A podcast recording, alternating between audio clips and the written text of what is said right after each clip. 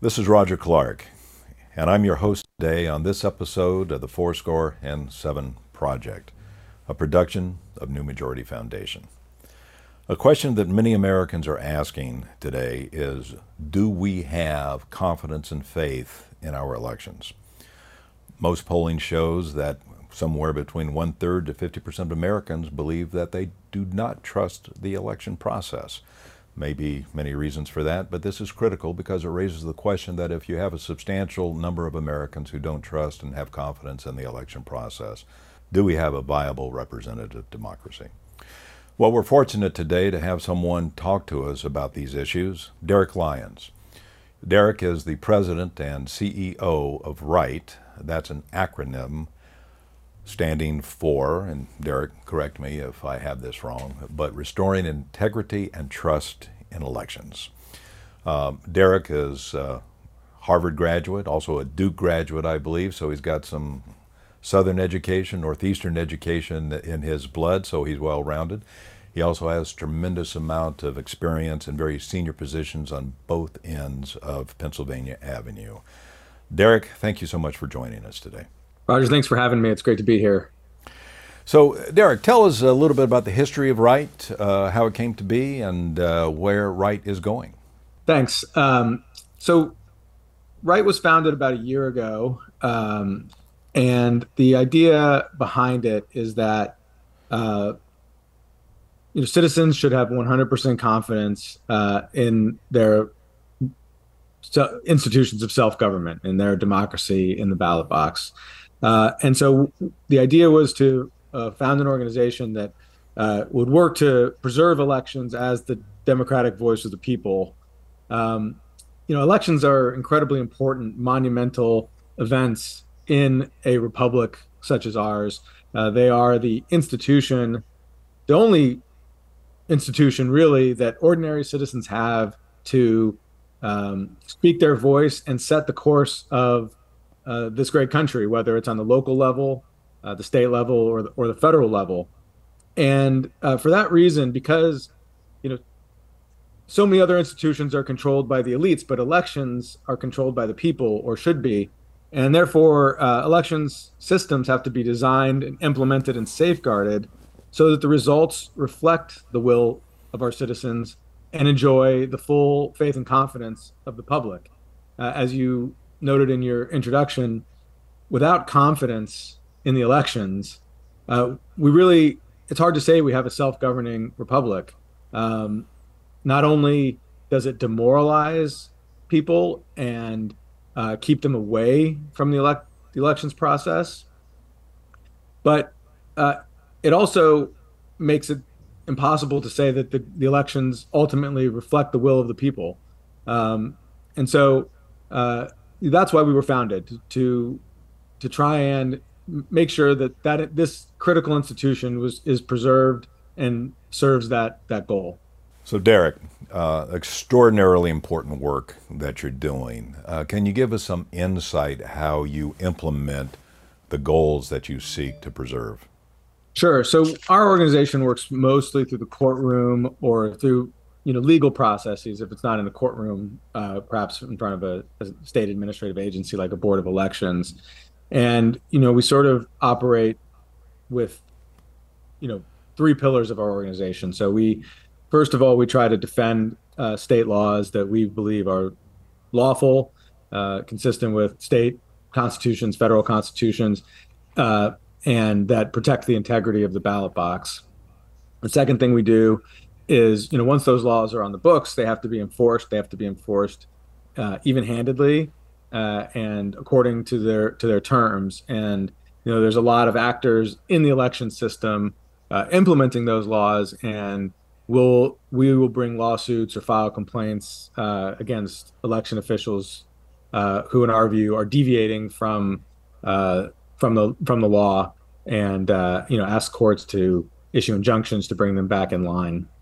And then third thing we do is, you know, there's a there's a, a very well funded industry out there uh, that is seeking to you know, tear down uh, these laws. And so, in the course of defending them, these election integrity laws, we're also you know looking at the these tools and trying to make sure they're not abused. Uh, you know, take take the tools out of the toolbox uh, from the left, so that uh, you know they can't sow this mistrust in our elections uh, like they've like they've been doing, and you know cast aspersions on on election laws that are really only there to you know ensure that at the end of the day uh, there is a a well defined result that enjoys the confidence and trust of of the citizenry.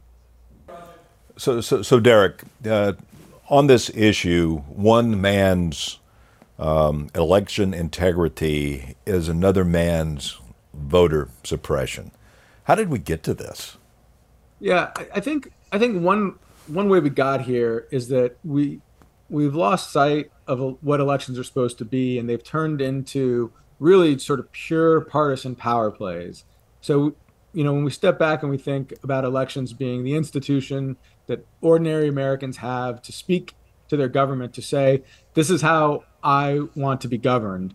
Uh, you know, I, I have a view about, you know, the course and direction of the nation, and I'm, I want to speak it and I want to say that. Uh, you know, those are, that's something that's controlled by the people, uh, that's for the people. And it's not, you know, it may have partisan outcomes, but it's not a partisan uh, exercise. And I think, you know, what's happened is because there's so much power that is allocated on the basis of these elections, partisan actors have gotten in there and they want to paint people in black hats and white hats. Um, and they, so they, they they feel very comfortable casting aspersions on normal everyday Americans who want nothing more than a clean, fair election process run by the rules and they want to you know they want to inflame passions and they they they feel comfortable casting their fellow citizens neighbors friends as as vote suppressors and it's really unfortunate you know in an era where it's never been easier to vote in this country uh, you know now we have weeks in many states of early voting we have no excuse mail-in voting in many states many states have extremely low bars to registration. Some states even have no registration requirements. I think in North Dakota, some states have same day registration.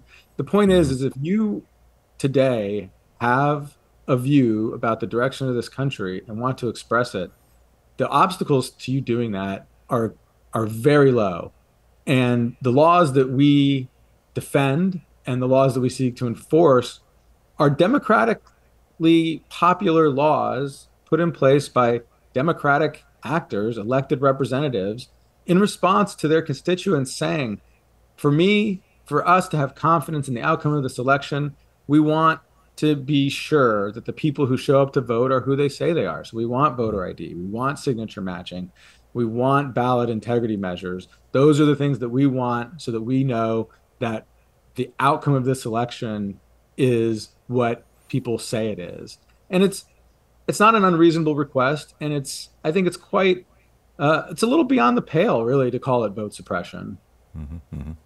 Well, you, you mentioned uh, voter ID, and from my perspective, uh, the issue of voter ID is ground zero on the debate between voter suppression and electric, election integrity. Um, uh, earlier this year, I believe, uh, the state of Ohio passed a voter ID requirement. Uh, I understand there's been some litigation associated with that. Um, uh, is RITE involved in any of that litigation?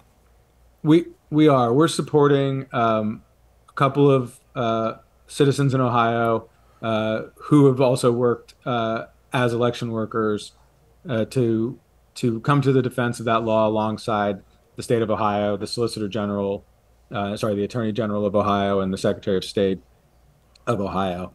And I think, you know, let's take a step back on voter ID and just let's think about what it's trying to do. It is trying to make sure that every person who shows up to the ballot box is the person they say they are.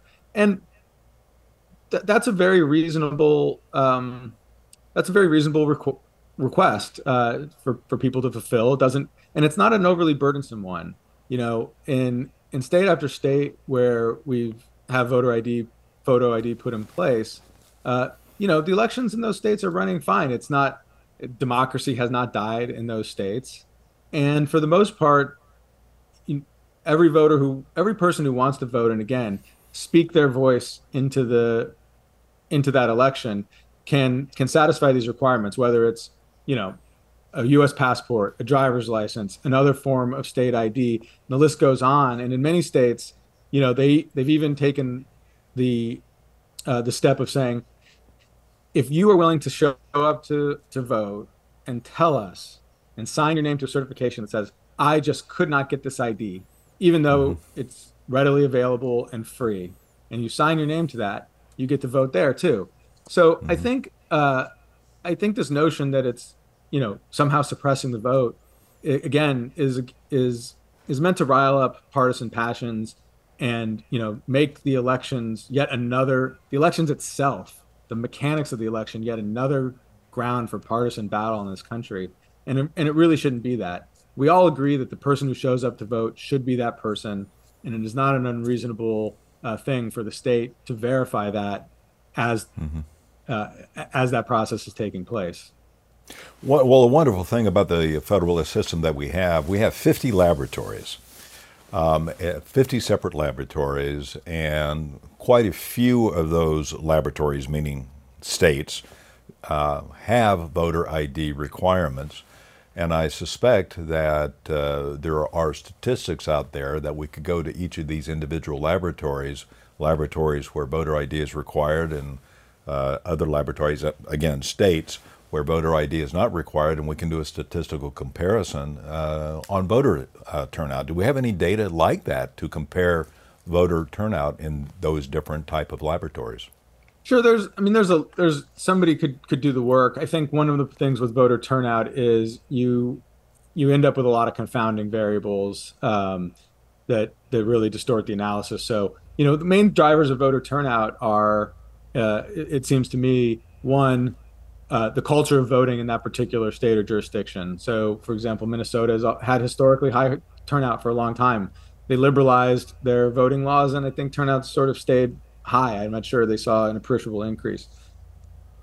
Um, you know, in other states, uh, the the, uh, the uh, sorry, another driver of turnout is of course going to be candidates from election to election. So you know, we saw we saw big spikes in turnout in 2016, 2018 2020 compared to you know the, the previous uh, presidential or midterm before that and it's come down it came down a little bit in 2022 i think pinning this on the laws that are in place in any particular state is probably um, you know you're probably looking at inframarginal impacts uh, to turnout because i think what really drives turnout is you know do you think your vote counts and do you want it to count and do you have something to say about the government mm-hmm. in your mm-hmm. state or or your country.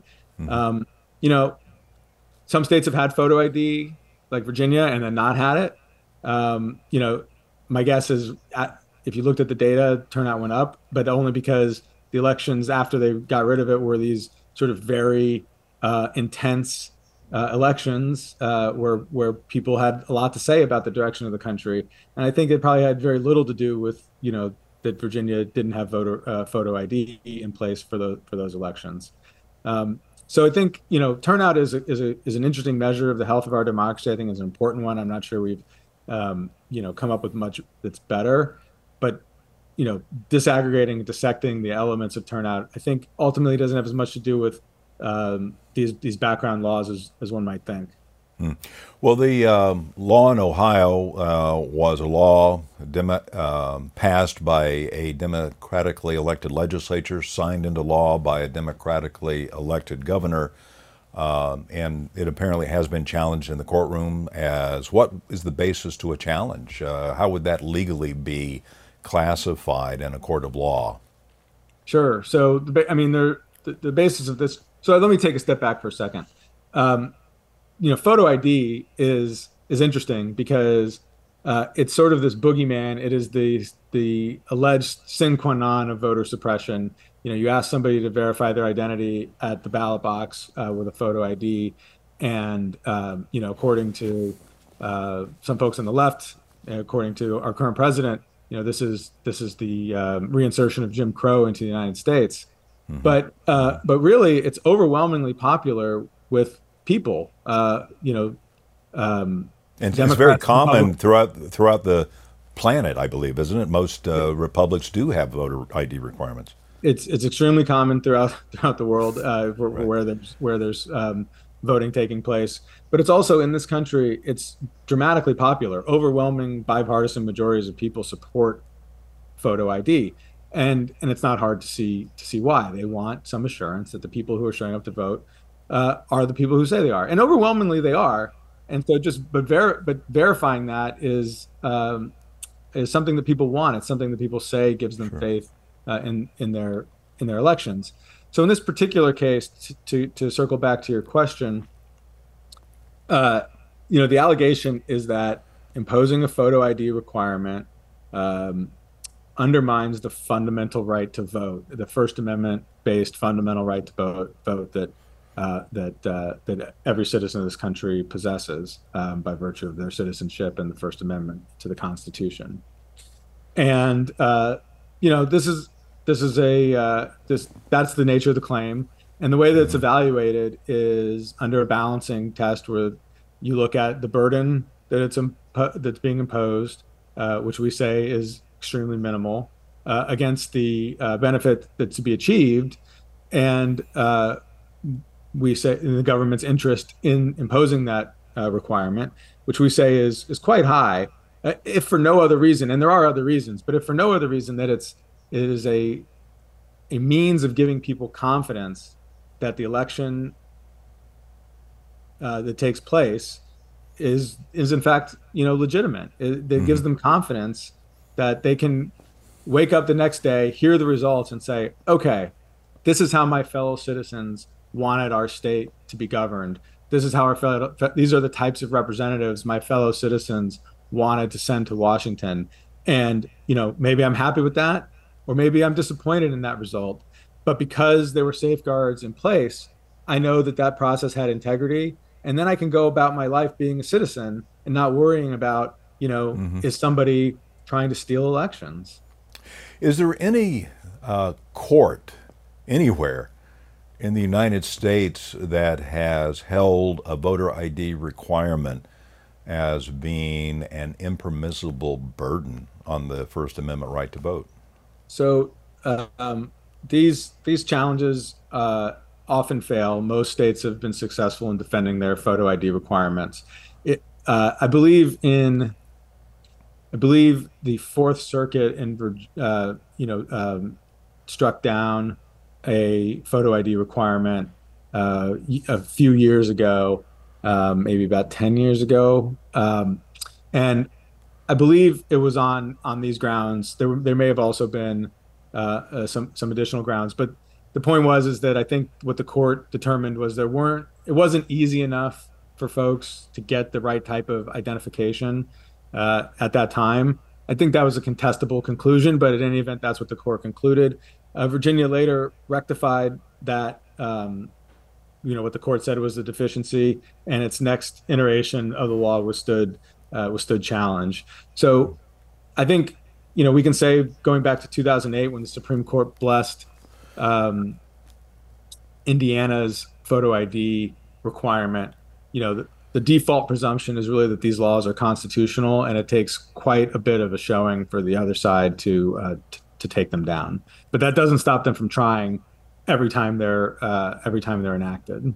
Well, with the Ohio case, um, is there some effort to have a, a, uh, preliminary injunction before the final ruling to prohibit the enforcement of uh, the voter ID law? No, uh, the other side, you know, they filed their lawsuit and they've been content to uh, see it see it progress on the ordinary uh, timetable. And so, in fact, um, Ohio has an election they just had a primary election that was conducted under this uh, new law and seems to have gone fine. Um, right, right. You know, they didn't they didn't seek to enjoin the law for that for that election.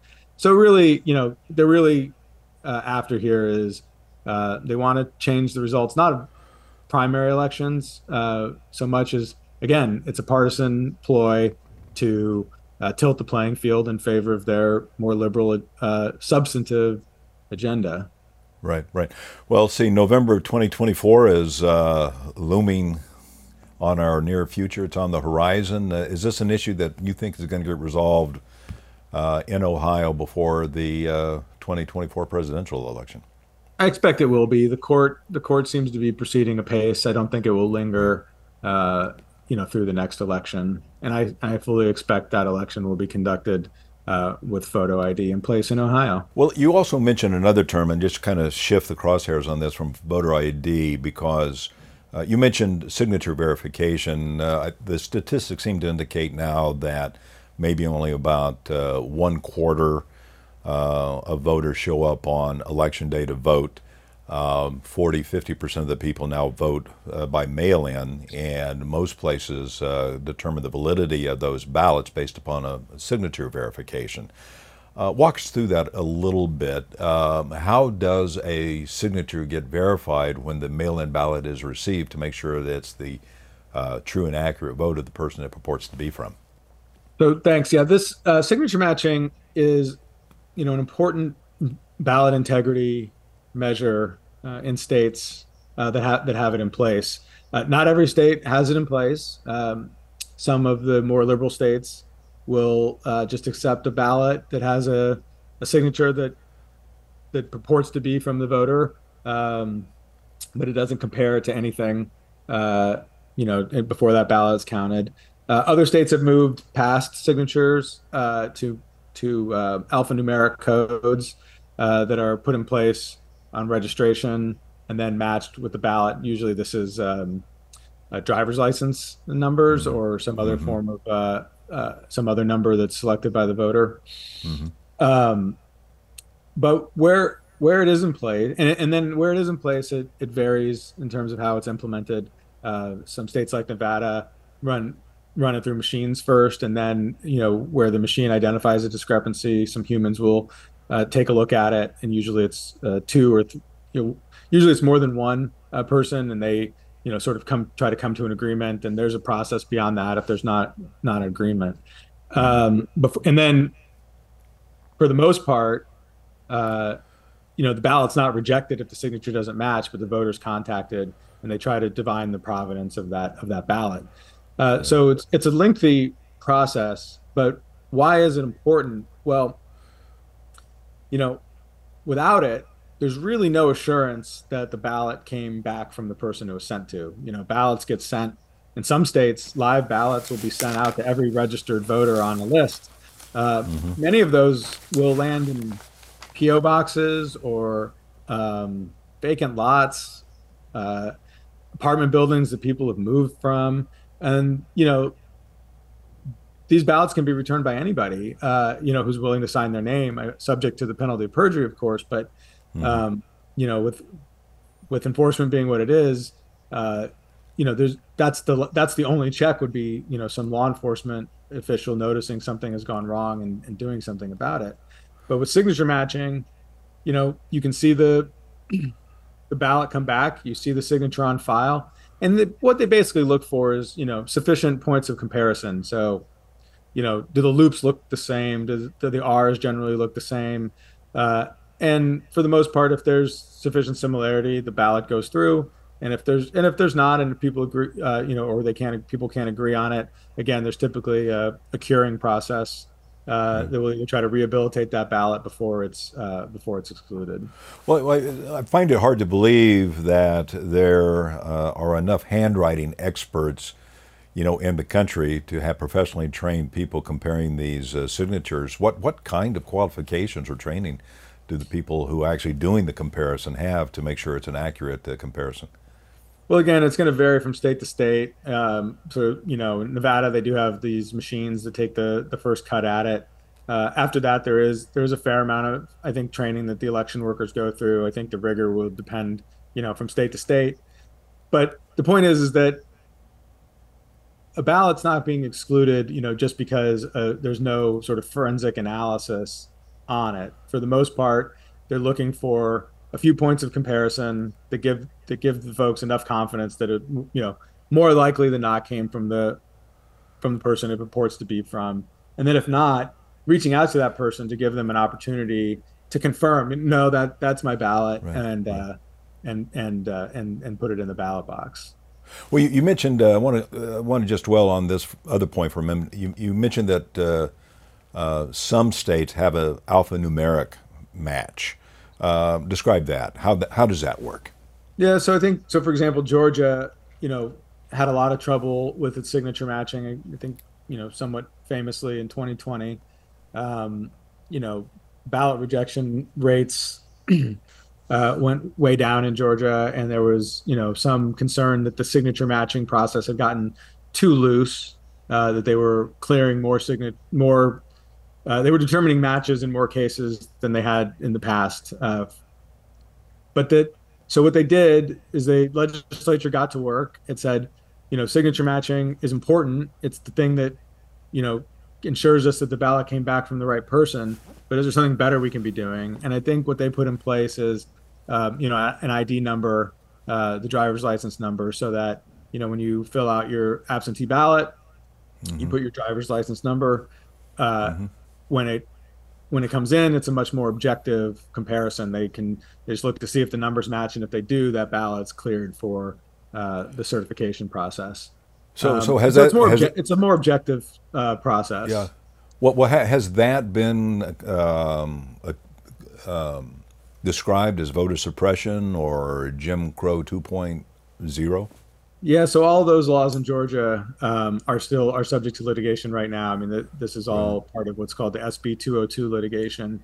Um, yeah. It's pending uh, before the federal courts in Georgia right now. Yeah. Do you think we'll have a resolution to that uh, before the November 2024 presidential election? I do. That case also seems to be proceeding apace. You know, mm-hmm. the question of full resolution is a little more challenging because right. There's appellate courts, and you never know if they're going to take the case, you know, on an emergency expedited time frame or not. But sure. I do think we'll have at least you know an initial cut at it from the from the district court by then. There's there's some tension between voter ID requirements and all these very huge mail-in ballots because we're talking about signature verification, maybe an alphanumeric in Georgia, uh, to verify that the ballot is from the person who it purports to be from.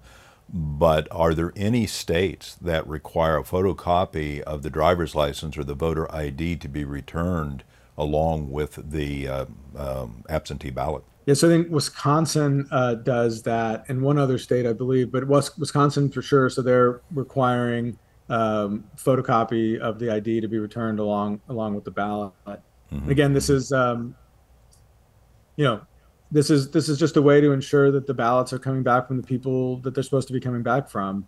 Mm-hmm. Um, mm-hmm. you know, as more as more voting moves out of the ballot box, uh, you know, we need to continue to be sure that the the, the ballot box is being protected uh, because mm-hmm. again, it is the it's the it's the institution we have to to to uh, set the course of the country, and we should be we should be enforcing the rules around it so that everybody, after it happens, can have confidence and trust that you know that the way that this country is going to be governed is the way that people want it to be governed.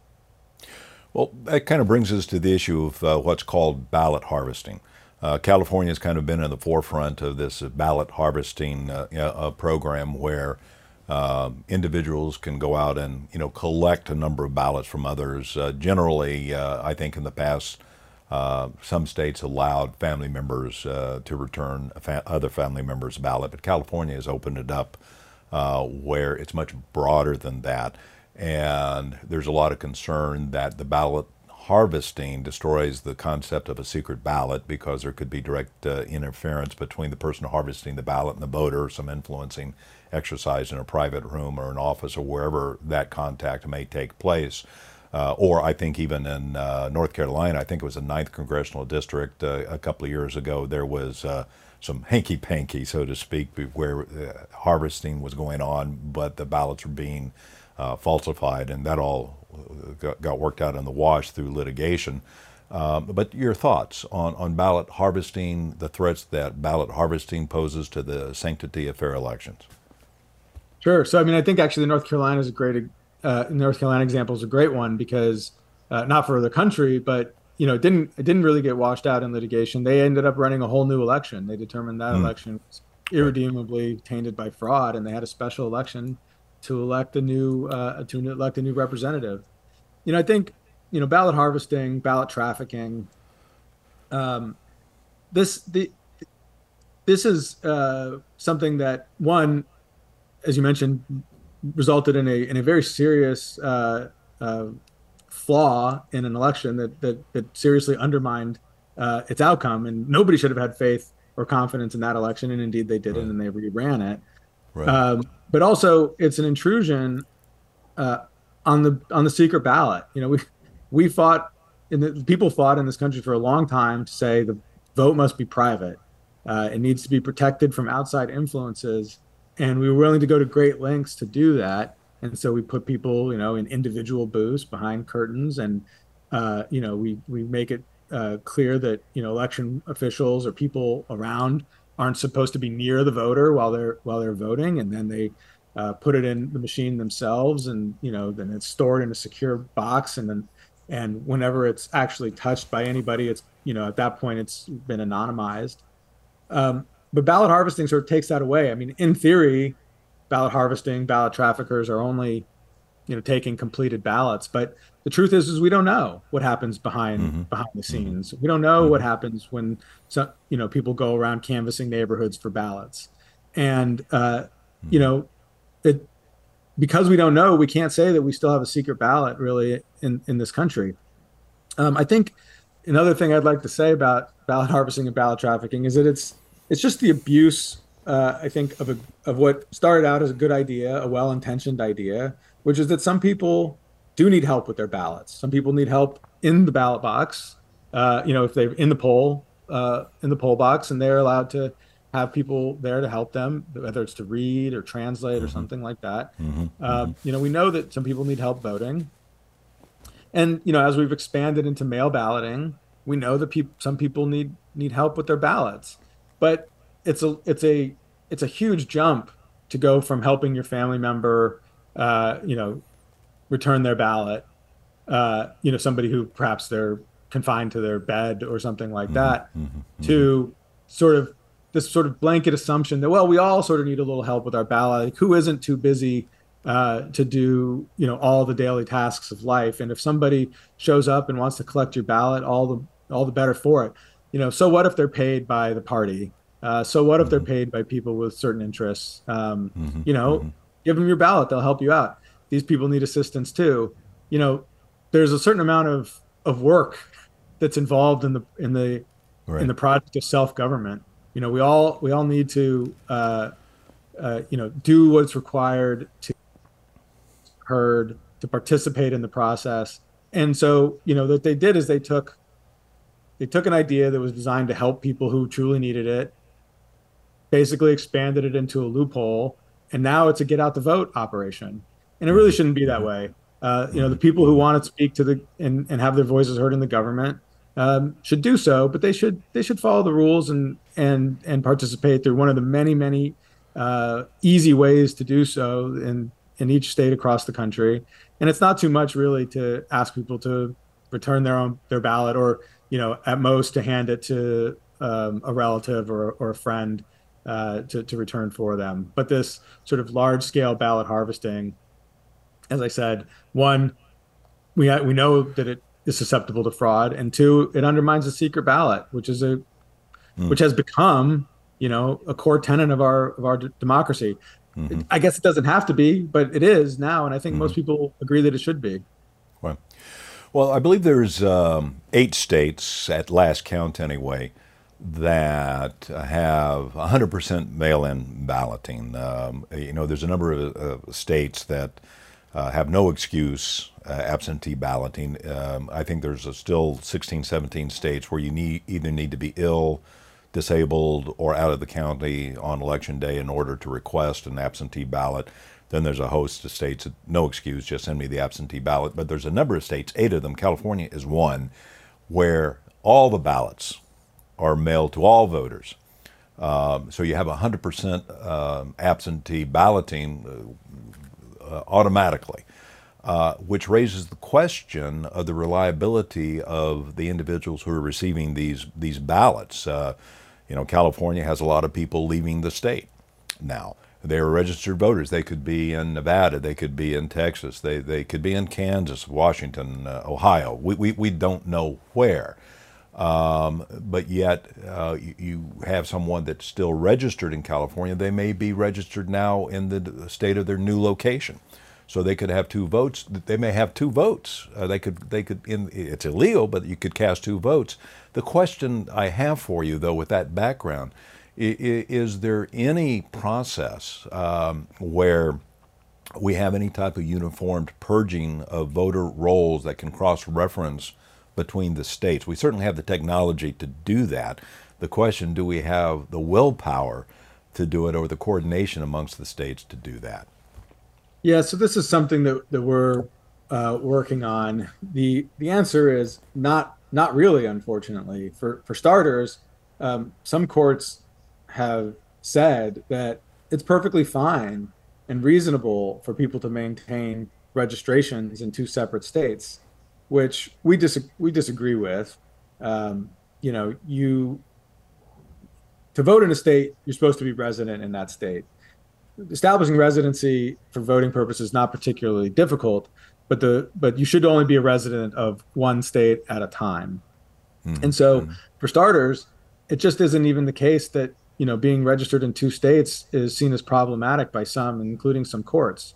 Mm-hmm. Uh, additionally, cleaning the voter rolls is has been a it's a full-time endeavor uh, for some very some very passionate people who work in my space who you know friends and colleagues of ours uh, and they do they do great work but at the end of the day most many states voter rolls aren't as clean as they should be um, mm-hmm.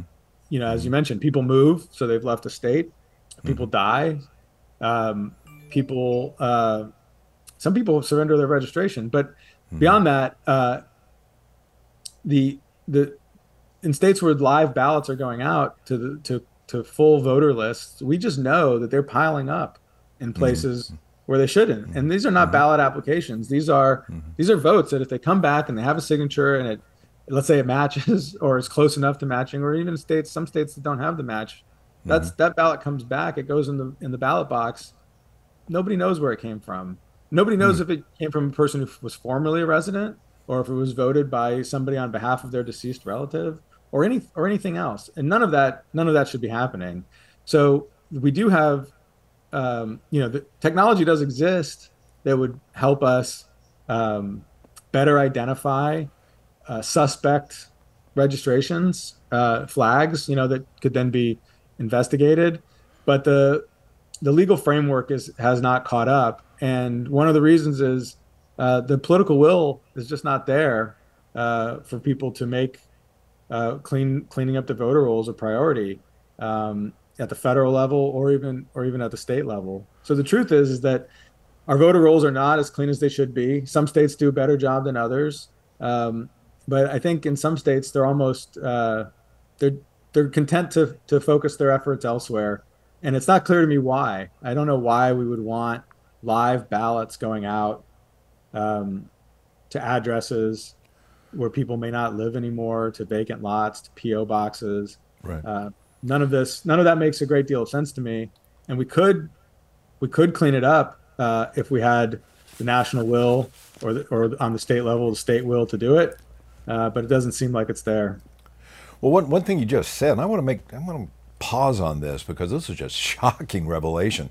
So I could legally vote in California and Nevada, at least according to some courts. I can vote in both places uh, and incur no criminal liability for that. I, am sorry if I wasn't clear. You could be registered in both places. You're not supposed to vote in both places. I see. Uh, you're, I see. you're supposed to vote in, in only one of them. But the truth is, is if you're registered in both and you voted in both, uh, you know, we, we don't have great mechanisms, uh, right. at least to my knowledge, to identify those those people. So, for for example, a college student who uh, is in Pennsylvania, uh, but from Texas, and gets a mail ballot from Texas, and walks into a ballot box in, um, you know, somewhere in Philadelphia or anywhere else in the state. You know, they're not supposed to do that. They're not supposed to vote under both registrations. Uh, but I think I'm not sure it would be very easily uh, caught or identified. Well, if my constitutional law serves me right, uh, that the uh, place, timing, and manner of elections uh, are supposed to be determined by the individual states. Um, so, if we wanted to have a mechanism where all 50 states could keep track of the movement of voters and how they're registered, it would require some cooperation uh, amongst the states, which the states don't necessarily have to provide, it seems to me, or some type of federal law, which may raise some constitutional implications on whether it's enforceable or not. What, what do you think about that? Sure. So Congress does have the power under the Constitution to, you know, put some uniform system in place uh, for this. I think we want to be careful about that, though. You know, one of our one of our great safeguards is these laboratories that you uh, mentioned earlier, and uh, that states do ultimately control their elections. And remember, most elections um, are for offices that are not federal. Uh, they're for a variety of state offices that differ from state to state. Each state has a different culture around voting. Um, you know, each state, the people in each state believe different safeguards are needed. Some, you know, the, the people, as I mentioned, of North Dakota have been perfectly content without a system of registration, although they do have a system of uh, identification on the on, on the back end. Other states uh, have, a, have a have a registration system uh, plus a photo ID system, you know, with no excuse or absentee voting or, or some other system. So, you know, I think that we want to be careful with uh, imposing a federal solution on this. The states can get together. They have. I mean, there have been many. There have been efforts to do this. You know, the the the ERIC system has been in the news uh, mm-hmm. quite a bit lately because this was supposed mm-hmm. to be an interstate effort to clean the voter rolls. So, person mm-hmm. moves to another state, you know, they register. Derek Lyons pings the system. Where did he come from? He came from Texas. You know, Texas. Hey, we've got this Derek Lyons with this type of social security number registering here. You know, you may want to contact him. Make sure he wants to be off the bat the rolls in Texas. Mm-hmm. Um, but you know, this this too was ended up being a system plagued by by partisanship uh, and is sort of fallen apart because uh, more liberal states were using it uh, as a means to identify what they call um, eligible but unregistered voters. Mm-hmm, uh, mm-hmm. So, and to contact them, to sign them up, uh, and get them, you know, get them into the system for voting, uh, which is is, you know, in this country, we should want people to participate in the election because they want to participate in the election because they have something to say about the election, not necessarily because the government got after them and cajoled them to become a voter and, and, and have a voice. You know, the, the voice should precede the voting uh, and the registration, not not sort of the other way around. But in any event, uh, it wasn't doing a lot to clean up the voter rolls for for a variety of different reasons. And uh, you know, some states protested and they they asked ERIC to reform itself to do a better job of engaging in this interstate uh, cleanup initiative. And the organization you know, kind of refused. And so we have this system, this um, situation right now where states are withdrawing from ERIC. I think largely as as a protest uh, because it was supposed to be the system that helped clean up the voter rolls, which is an critical element to election integrity, and it was sort of co-opted and turned into something else. And so, mm. it remains to be seen what happens. I think there's people out there trying to propose new solutions uh, in as ERIC, uh, it's E R I C, as it falls, uh, well, as it sort of comes apart a little bit. Uh, but right. to be seen. I mean, it's it's a big gap that states and secretaries of states really should be focusing on. Well, before I let you go, um, what do you see on the horizon for RITE in 23, 2024? So we're, you know, we're active in uh, about ten states uh, with with about ten different lawsuits going on, uh, and we're we're going to keep uh, pounding away at that and expanding expanding our docket. You know, our mission as we go into 2024 is to do everything that we can to make sure that we have established rules in place that are protecting the integrity of the ballot box and that those rules are enforced uh, so that you know when everybody sends in their mail ballot or goes to the polls early or votes on election day, uh, you know, very shortly after that, we will see the results. We will know, you know, who is going to be the president of this country for the next four years. We'll know who our senators are going to be, who controls the Senate, who controls the House, uh, at the state level, who our governors are. Uh, what we want is for, we want to know those answers as quickly as possible, with as little controversy as possible uh, after the election. And so we'll be uh, active in state courthouses and federal courthouses across the nation uh, to do our do our level best to lay the groundwork for an election that Americans can have confidence in. Well, Derek Lyons, President, CEO of RITE, Restore Integrity and Trust in Elections. Uh, thank you so much for your time. I hope to have you back sometime.